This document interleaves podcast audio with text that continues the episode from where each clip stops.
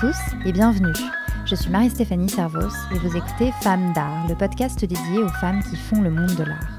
Chaque semaine, je vous embarque dans la vie d'une femme, artiste, collectionneuse, galeriste ou encore curatrice. Ces femmes me parlent de leur parcours, de leur rapport à l'art, d'inspiration, de création et de leur vision du monde de l'art aujourd'hui. Je vous donne aussi rendez-vous tous les jours sur Instagram où je partage le travail de mes invités. Femmes d'art, c'est parti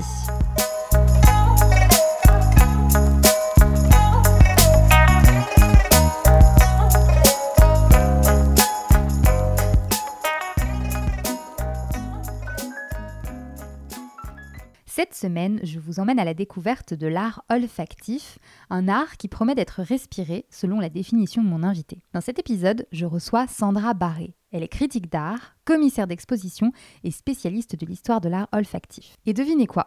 L'histoire de l'art olfactif a beaucoup à voir avec les femmes artistes, car elles se sont très vite emparées de cette forme d'art pour se réapproprier la façon dont on les représente.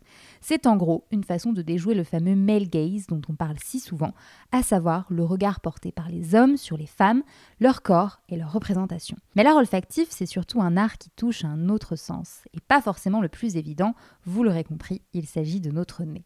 Finalement, aborder l'art par l'odorat permet d'élargir le champ des possibles.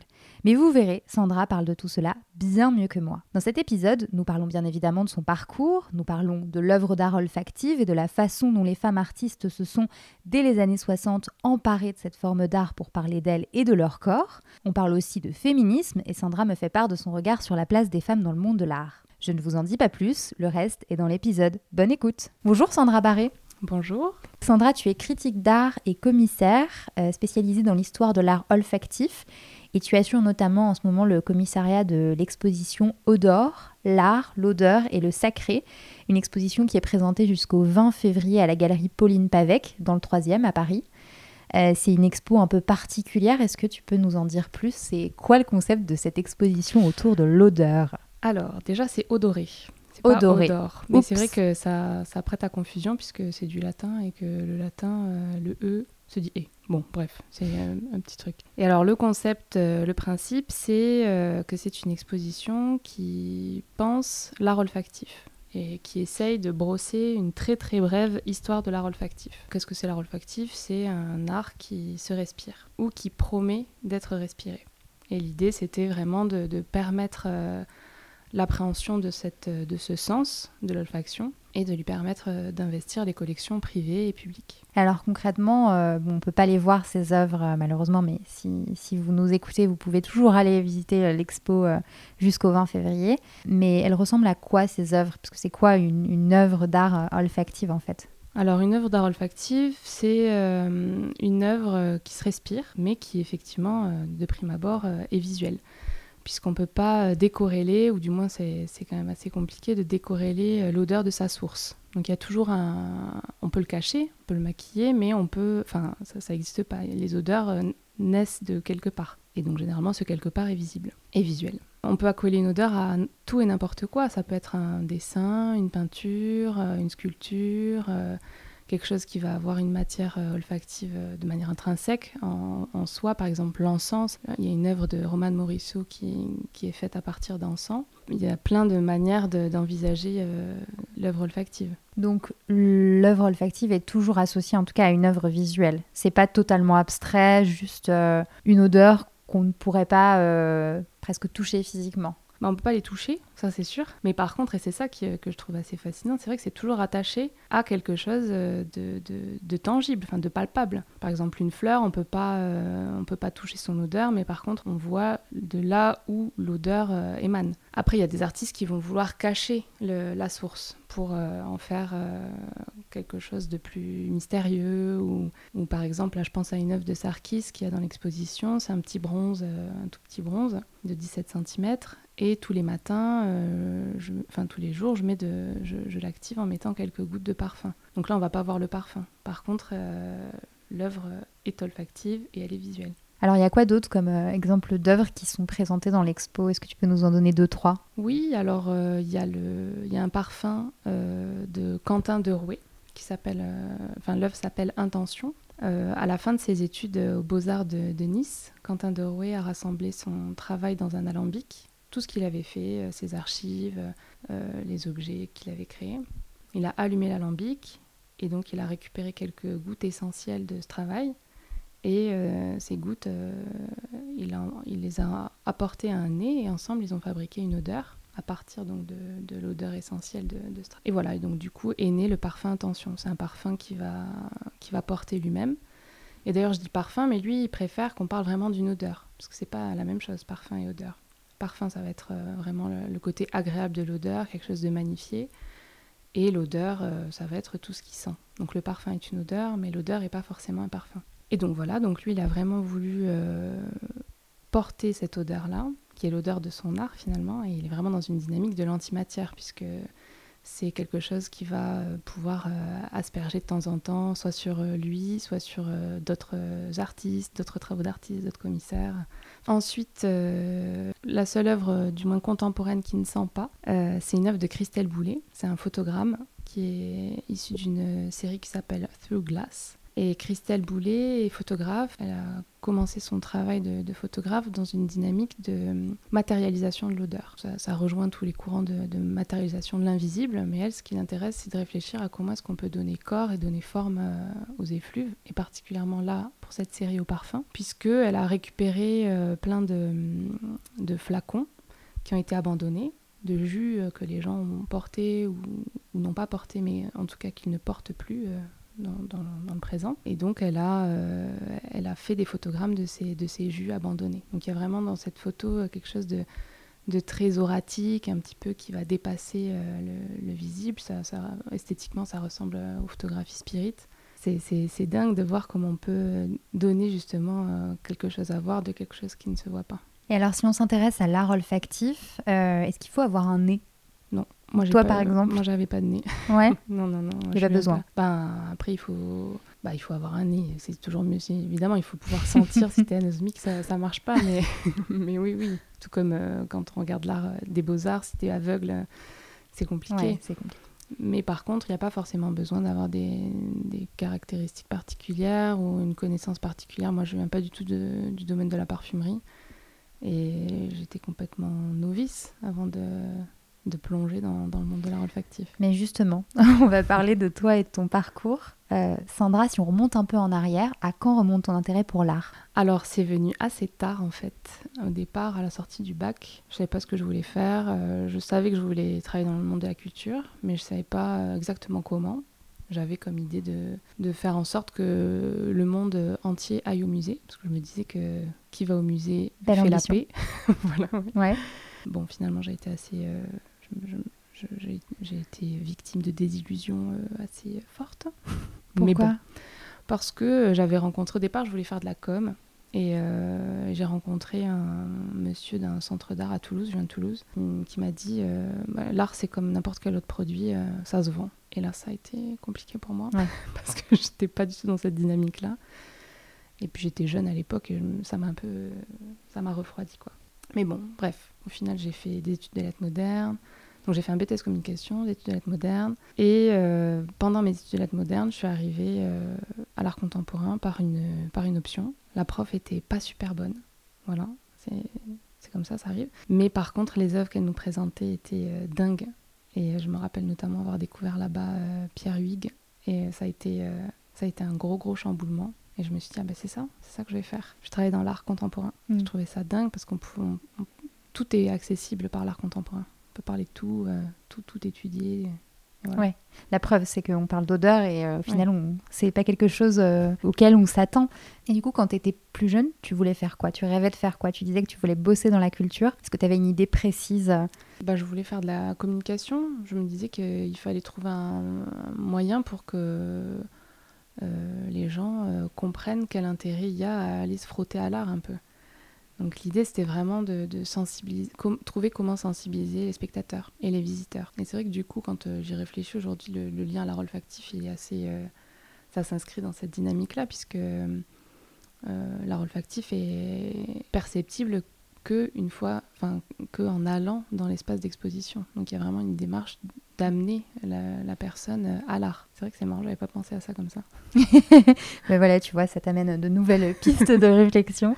Et justement, c'est quoi ta définition de l'art? Alors, euh, j'aurais tendance à dire quel art? L'art euh, académique ou l'art euh, contemporain? Déjà, il y a une distinction à, à faire, voire art académique, art moderne, art contemporain. mais du coup, je pense que j'envisagerais ça plutôt comme une expérience, quelque chose qui, qui, nous transforme un, un petit peu, quelque part. Pour revenir sur l'art olfactif, tu t'as évoqué rapidement tout à l'heure comment tu étais arrivé à l'art olfactif. Est-ce que tu peux nous raconter? Oui.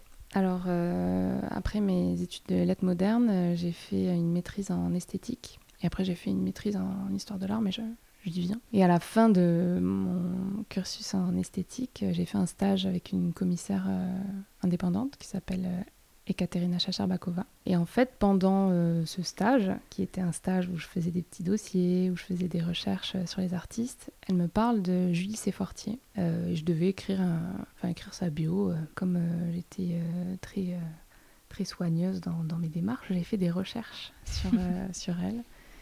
Et en fait, j'ai découvert qu'elle... enfin, c'est une artiste qui travaille les odeurs euh, pleinement. elle, a vraiment euh, appréhendé l'odeur. Euh, c'est un médium qu'elle travaille. Je veux dire, il y a des artistes qui vont travailler ponctuellement et d'autres qui vont vraiment plonger dans, dans les odeurs. Et là, donc, j'ai rencontré ce travail-là et particulièrement une œuvre qui s'appelle La Chasse, qui m'a complètement tourneboulé, puisqu'en fait, c'est une grande, une grande, grande installation de, de plus de, plusieurs milliers de mouillettes. Les mouillettes, c'est les touches de parfum qu'on a dans les, dans les parfumeries euh, les petits rectangles de papier blanc. Et donc il y a des milliers de petits rectangles de papier blanc comme ça collés à l'horizontale euh, qui sortent du mur. Donc ça fait déjà une forme un peu cosmique, quoi. Déjà visuellement, je trouve que c'est très beau. Et euh, sur, immense, cet immense panneau blanc, enfin blanc, où il y a des nuances de blanc, l'artiste a vaporisé trois parfums. Un parfum qui sent le, le, sang, quelque chose de, de, de ferreux, un parfum qui sent euh, l'herbe fraîchement coupée et un parfum qui sent quelque chose de, plus chaud, de plus animal. Et en fait, selon ce qu'on respire, on va voir des choses différentes. Par exemple, quand tu sens l'odeur du sang, on voit quelque chose d'organique, euh, d'un peu cellulaire. Quand tu respires l'odeur euh, de l'herbe coupée, bah, tu vois une prairie. Et quand tu respires l'odeur de l'odeur animale, tu vois une fourrure. Et là, je me suis dit, mais c'est c'est incroyable. Comment est-ce que c'est possible d'avoir euh, quelque chose qui vient un petit peu détrôner le regard, puisqu'au final c'est c'est pas le regard qui va dire, qui va faire le sens de l'œuvre, mais c'est ce qui va être respiré. Et voilà. Et à partir de là, ben justement c'était la fin de mes études en esthétique, et je me suis dit ah non mais je peux pas m'arrêter là. Et j'ai rempilé pour euh, pour deux ans en, histoire de l'art sur euh, sur cette thématique-là. Tu l'as vu, euh, du coup, cette œuvre en vrai? Alors, je ne l'ai pas vue et je ne l'ai pas sentie. Mais c'est vrai que c'est marrant, parce que... mais ça, ça en dit long en même temps, puisque ben, toute notre histoire de l'art vient du visuel, et c'est vrai que l'idée, c'est que potentiellement, progressivement, euh, enfin mm. pas potentiellement, progressivement, on aille, euh, on aille vers quelque chose de plus corporel, de plus physique. Et justement, ça existe depuis quand l'art olfactif? Alors bah justement, c'est une question qui est très, euh, très compliquée à dater. Tout dépend de ce qu'on appelle art olfactif en fait. Euh, mais globalement, certains, certains chercheurs vont dater l'art olfactif depuis toujours, puisque quand on part du principe que qui dit art olfactif dit expérience olfactive, par exemple, dans la Grèce antique, euh, on parsemait les, les gradins des théâtres de safran.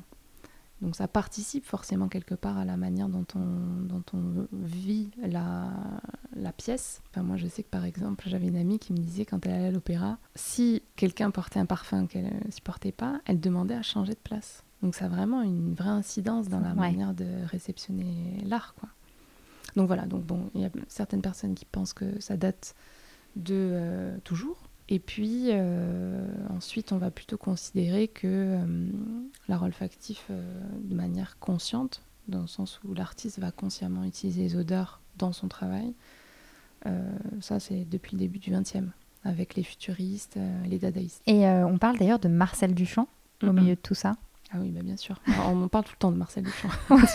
ouais, j'ai un peu l'impression. Je n'avais pas du tout fait le lien justement avec, euh, avec l'art olfactif. Et en l'occurrence, c'est quoi? C'est une œuvre euh, qui s'appelle L'air de Paris, c'est ça? Oui. Alors Duchamp a envisagé l'odeur sous plusieurs formes. Pas que dans l'air de Paris, mais dans, dans plein d'autres travaux. Mais dans l'air de Paris, oui, il y a une réflexion autour de euh, comment est-ce qu'on va capturer un environnement? Justement, tout à l'heure, on parlait du théâtre. Euh, là, c'est l'air de Paris. Euh, et comment est-ce que l'artiste va aller offrir cet air de Paris à, son mécène qui s'appelait Walter Arensberg, qui était un homme très très riche et qui avait tout ce qu'il voulait, mais qui vivait à New York. Et Duchamp s'est dit quand il était à Paris qu'il allait lui offrir un petit morceau de Paris et donc euh, un petit peu d'air de Paris. On n'y pense pas, hein, mais euh, c'est une bonne idée de cadeau. et donc, il, enfin, il, a, il a pris l'air de Paris, il l'a mis en bouteille, en fait, c'est ça? ben, Alors, du coup, il est allé euh, dans une pharmacie, rue Blomet, à Paris. il a vu une petite ampoule de sérum physiologique, qui a une forme de vraiment un petit peu d'ampoule retournée, comme des ampoules aujourd'hui qu'on a dans, dans, nos lampes. Il a retourné, il a cassé euh, le petit, ce qui scellait l'ampoule de sérum biologique. Il a fait s'écouler donc le sérum et c'est remplacé. Enfin, l'air de Paris a remplacé euh, le sérum. Il a scellé l'ampoule, il a fermé et euh, il y a apposé le nom d'air de, Paris. Donc déjà là, dans, l'idée, c'est une, ampoule en verre. Donc ne serait-ce que dans ce geste-là, de, prendre un petit contenant en verre, d'y placer un, air parfumé, enfin un air consistant et d'y apposer un nom. Déjà, là, il y a le geste du parfumeur mm. qui, qui arrive. Ouais. Mais là, en l'occurrence, l'intérêt de l'œuvre, c'est le, concept et, euh, et son, aspect justement visuel et, euh, mais parce que, conceptuel. Et conceptuel, parce que mm. finalement, euh, si on ouvrait cette, cette fiole, enfin, on ne sentirait pas l'air de Paris. Ben, on ne sait pas. On ne sait pas, peut-être. On ne sait pas si on était. Bon, alors déjà, l'œuvre originale a été, a été cassée bon, voilà. je crois que c'est Duchamp. Enfin, elle a été cassée du vivant de Duchamp. Mais on ne sait pas. Peut-être que si on allait, euh, si on embarquait l'ampoule euh, dans une dans une fusée et qu'on allait euh, quelque part où l'atmosphère ne sent pas l'atmosphère qu'on a nous, peut-être qu'elle aurait une odeur. Hmm. C'est possible. Et alors, à travers tes recherches, tu t'es aussi intéressée à la façon dont les femmes artistes se sont saisies de cette notion d'art olfactif, et notamment comment elles l'utilisent pour parler d'elles, de leur corps. Pourquoi, en fait, les femmes artistes, elles, se sont saisies de cet art et ça remonte à quand? Alors, ça remonte euh, aux années 60, quand euh, il y a eu vraiment l'émergence d'un art euh, féministe. et pourquoi? Alors, il y a vraiment plein de raisons différentes, mais je pense que la raison première, c'est pour aller au-delà de, de, ces représentations, de ce corps représenté qui a été complètement accaparée par le regard masculin pendant toute l'histoire de l'art. On le sait, la, femme a plutôt euh, la place de muse plutôt que de créatrice. Et là, euh, envisager un autre corps autrement que par le regard, c'est un, acte politique euh, très fort, très engagé. C'est, je, peux exister autrement que dans vos, que dans vos yeux et, d'une autre manière. On, va dépasser l'idée de l'empowerment, de, de, reprendre les codes visuels, de les façonner un peu comme nous on a envie, mais on va proposer autre chose, une alternative. Donc je pense que c'est principalement pour ça. Puis il y a une autre raison qui est beaucoup plus euh, de manière esthétique, c'est que l'odeur offre des, des, champs de, création qui sont, qui sont autres. Donc je pense que c'est très excitant pour un artiste et une artiste d'aller voir ce qui, ce qui, est possible par les odeurs. En fait, depuis toujours, vraiment le concept féminin a été pensé euh, par un regard euh, masculin, donc par des écrits masculins, par euh, même quand on va au-delà de ce qui est artistique, enfin c'est vraiment euh, le fameux male gaze, le fameux male gaze, mais même le male, le male tout, puisque même les historiens, c'est les historiens qui écrivaient, les scientifiques, c'était des, des, hommes scientifiques qui écrivaient sur le corps de la femme, enfin absolument toutes les productions euh, scientifiques et artistiques, et enfin toutes les, les, productions ont été faites par, par des hommes. Donc, euh, enfin je dis absolument toutes, euh, il doit y avoir quelques femmes dans l'eau, évidemment, enfin évidemment qu'il y a quelques femmes, mais globalement c'est quand même très très masculin. Et, donc en fait, même au niveau de la littérature, quand on, quand on voit Charles Baudelaire par exemple, il parle beaucoup des odeurs des femmes. Ça, ça date pas de 1960 quoi. Et depuis toujours, Pline l'Ancien, dans l'Antiquité, parler justement euh, des odeurs des femmes. Enfin, ça a vraiment toujours été un sujet en fait, la femme. Que ce soit dans ce qu'elle représente physiquement ou dans ce qu'elle sent, elle devait sentir le propre, Après, il y a eu toute une, une dynamique où il fallait qu'elle sente le propre, mais pas le parfum parce que c'était pas assez pur et parce que si elle mettait du parfum, ça voulait dire qu'elle voulait séduire. Et donc une femme qui séduit, c'est la catastrophe. Enfin voilà, il y a plein de... Mais ça date de, très longtemps. Et ce qui est assez intéressant quand on réfléchit aux odeurs euh, dans l'art, c'est qu'on convoque toute, euh, toute, une culture de l'olfaction qui est là depuis euh, des millénaires en fait. Et qui est réinjectée dans notre société contemporaine et remâché parfois consciemment et parfois complètement inconsciemment aussi. Donc finalement pour les femmes à partir des années 60 c'est vraiment un moyen de se réapproprier cette histoire-là aussi du rapport entre la femme et l'odeur. Oui. oui, oui, mais par exemple on peut envisager la femme ménagère par les odeurs de propre, par je sais pas les odeurs de javel qu'elle va avoir sur les doigts ou les odeurs de lessive. Je sais que j'ai lu plein de témoignages où euh, certaines personnes racontaient que euh, ma grand-mère, elle sent la lavande, euh, quelque chose de la lessive, quoi. Une odeur qui est liée à la lessive. Et mais ok. Donc en fait, ta grand-mère, c'est la lessive. Ok. Donc il y a vraiment, c'est vrai que c'est des, des, connexions qui sont très étroitement liées et, et qui sont construites. Ouais. Et si tu devais nous inviter à, découvrir le travail d'artistes olfactives, les, les, artistes à ne pas manquer, ce serait qui? C'est trop dur. Parce qu'ils euh, sont tous. Euh, par exemple, tous ceux qu'il y a dans mon exposition, je, je, les aime beaucoup. Je les aime vraiment très très fort. En plus, j'en ai rencontré euh, enfin, la plupart, donc il y a un lien particulier qui se crée avec chacun. Franchement, si je devais choisir, c'est compliqué. Hein. Vraiment, c'est compliqué parce que. Bon, mais je vais donner des, des noms quand même. je pense que moi, j'aime particulièrement euh, bah, le travail de Julie Sefortier parce qu'il y a quelque chose de très, très intime qui me lie à elle, puisque c'est un peu comme ça que j'en suis arrivée là aujourd'hui. Euh, puis c'est très. Euh, elle travaille beaucoup sur les questions de la mémoire, sur les questions d'intimité, sur les questions de d'intériorité. Donc c'est quelque chose. Moi, je trouve ça intéressant. Après, elle le travail d'Annika I, que je trouve fascinant. C'est une artiste américaine, américano-coréenne euh, qui notamment a beaucoup travaillé sur la question de la femme, euh, des femmes euh, et du féminin dans, par les odeurs. Elle avait notamment fait une, une, exposition à, New York, à The Kitchen, où elle avait capturé des odeurs intimes, donc de sécrétion vaginale, de salive, quelque chose qui est vraiment à l'intérieur du corps. Et elle les avait placées dans une espèce de, cellulose. Et en fait, euh, pour aller récupérer les, les molécules euh, chimiques. Et, ce, qui était, euh, ce qui était dingue, c'est qu'elle avait fait alterner l'odeur de, cette, de ces sécrétions intimes avec une odeur de l'espace de Gagosien. qui est considéré comme étant un espace très masculin.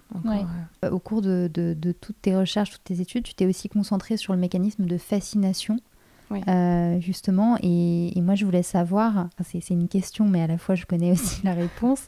Dans l'art, euh, tu en as rapidement euh, parlé, est-ce qu'il y a une fascination pour la femme, pour son corps et ah bah pour sa représentation. Ah bah oui, mais depuis toujours. Mais moi, c'est ça qui me... Par rapport à, à l'art, oui, mais quand, quand Pline l'Ancien, il passe... Des, des, des, des, lignes et des lignes à parler des menstruations, à parler de ceci, à parler de cela, mais c'est vraiment c'était dingue quoi. C'est vraiment le sujet euh, mais parce que je pense que c'est des hommes qui écrivent et que comme c'est des hommes eh ben, ils n'ont pas accès au féminin et à l'idée qu'ils se font du féminin. Et donc du coup euh, voilà c'est on est toujours dans cette chose bilatérale où euh, si on n'est pas l'un on est l'autre et donc du coup l'autre va être sujet de fascination quoi hmm. tu trouves que c'est quelque chose qui évolue ça dans l'art l'aspect de fascination pour la représentation de, de la femme de son corps? Oui, parce qu'on est toujours, dans, tous les cas, je pense qu'on évolue toujours à n'importe quel euh, moment où on se place. Euh, et puis ça s'ouvre, hein, puisque aujourd'hui, on remet quand même beaucoup en question la notion de, du féminin et la notion du masculin. Donc euh, oui, je pense qu'on qu'on est dans une dynamique de, déconstruction comme, comme jamais on a été. quoi. ou du moins, si, on a déjà été dans cette dynamique de déconstruction, mais pas de la même manière et à moindre échelle je pense qu'on est dans, un, dans quelque chose qui est, qui, qui est voué à, à, se, à être beaucoup plus largement euh, pensé. quoi. Est-ce que tu es féministe? Bien sûr. comment pour... enfin, moi, je comprends pas comment on peut être femme et pas, pas être féministe. C'est quoi le regard que tu portes sur la place des femmes dans le monde de l'art? Disons que je suis vraiment contente, surtout en ce moment, que, que ces questions deviennent euh, presque euh, incontournables. j'aime, j'aime, je suis vraiment heureuse de voir que aujourd'hui il y a trois grands, trois grandes questions qui se posent socialement et, et du coup artistiquement à savoir euh, la question sur euh, le féminisme, la question sur euh, les études anticoloniales et la question sur l'écologie. Et je trouve que ces trois luttes qui s'entremêlent en fait et qui viennent lutter contre une forme assez encore prégnante du patriarcat. Et donc ça me, ça me plaît beaucoup. Est-ce que toi, tu ressens le fait d'être une femme justement dans le monde de l'art? Mais si, même, même encore aujourd'hui, c'est arrivé. Ça, oui, oui, oui, ça arrive, ça arrive, ça arrive. Par exemple, qu'on m'explique, euh, la dernière fois, on m'a expliqué quel était le propos de mon exposition. voilà. C'était un homme. Très bien. Ah. tu l'as remercié Oui, j'ai dit bon, ça suffit, je suis partie. ouais. J'ai coupé court. Ouais, ouais.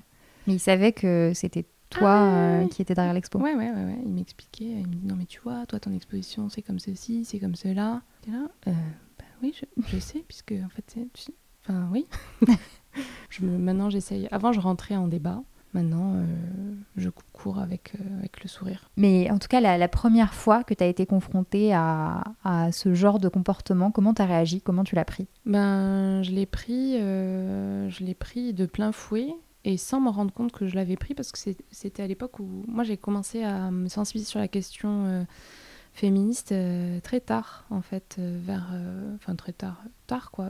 J'ai commencé, mais vraiment, vraiment commencé vers 25 ans. Et donc, je pense que je l'ai pris de manière. je l'ai pris, quoi. Je l'ai gardé. Je me suis pas dit, oula, c'est étrange hein, comme remarque, je ne vais pas. Non, non, je l'ai pris. Je l'ai pris, j'ai mis dans un coin. Et en fait, après, j'y ai repensé. C'est vrai que ça ça m'a, ça m'a, ça m'a rongé, en fait. On m'avait dit m'avait dit euh, que euh, j'étais euh, trop jolie et que pour prouver que j'avais réussi, il, allait falloir que je travaille deux fois plus. Puisque comme, parce que si j'étais jolie, on aurait pensé, si j'étais jolie et que je travaillais de manière normale, on aurait pensé que j'avais couché pour réussir en hmm. fait.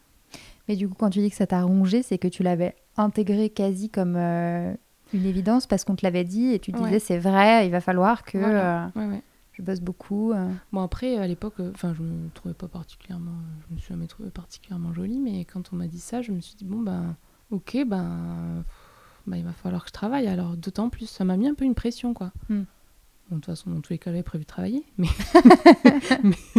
mais, du coup, il y avait un autre, notre, ouais, un autre enjeu qui était, qui, était, qui était mis en place là. Et du coup, comment tu t'es rendu compte après que cette phrase, ce, qu'on t'avait dit, c'était... Euh, bah, à force de lire... Euh, à force de lire beaucoup d'écrits féministes, de, de, réfléchir justement à cette, euh, à cette obligation de la beauté, finalement, ça a vraiment été quelque chose qui, qui a motivé mon travail, notamment sur, sur l'odeur, puisque je ne comprends pas pourquoi encore aujourd'hui on polarise sur est-ce qu'une femme est belle ou non et qu'est-ce qu'est-ce qu'on s'en fout en fait.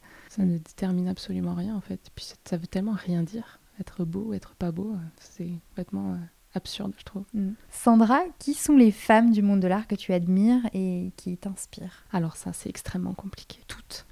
non, je plaisante. Euh, là, en ce moment, c'est un petit peu... j'ai une, une, vision un peu déformée parce que je travaille beaucoup avec Pauline Pavec, du coup, qui est, qui est la, la galeriste de la galerie... Enfin, la galeriste qui m'a invitée à faire l'exposition. Et donc, de manière intuitive, j'aurais envie de répondre à elle puisque elle est, assez, assez incroyable, elle est toute jeune et elle est très, euh, elle est très audacieuse et j'adore ça.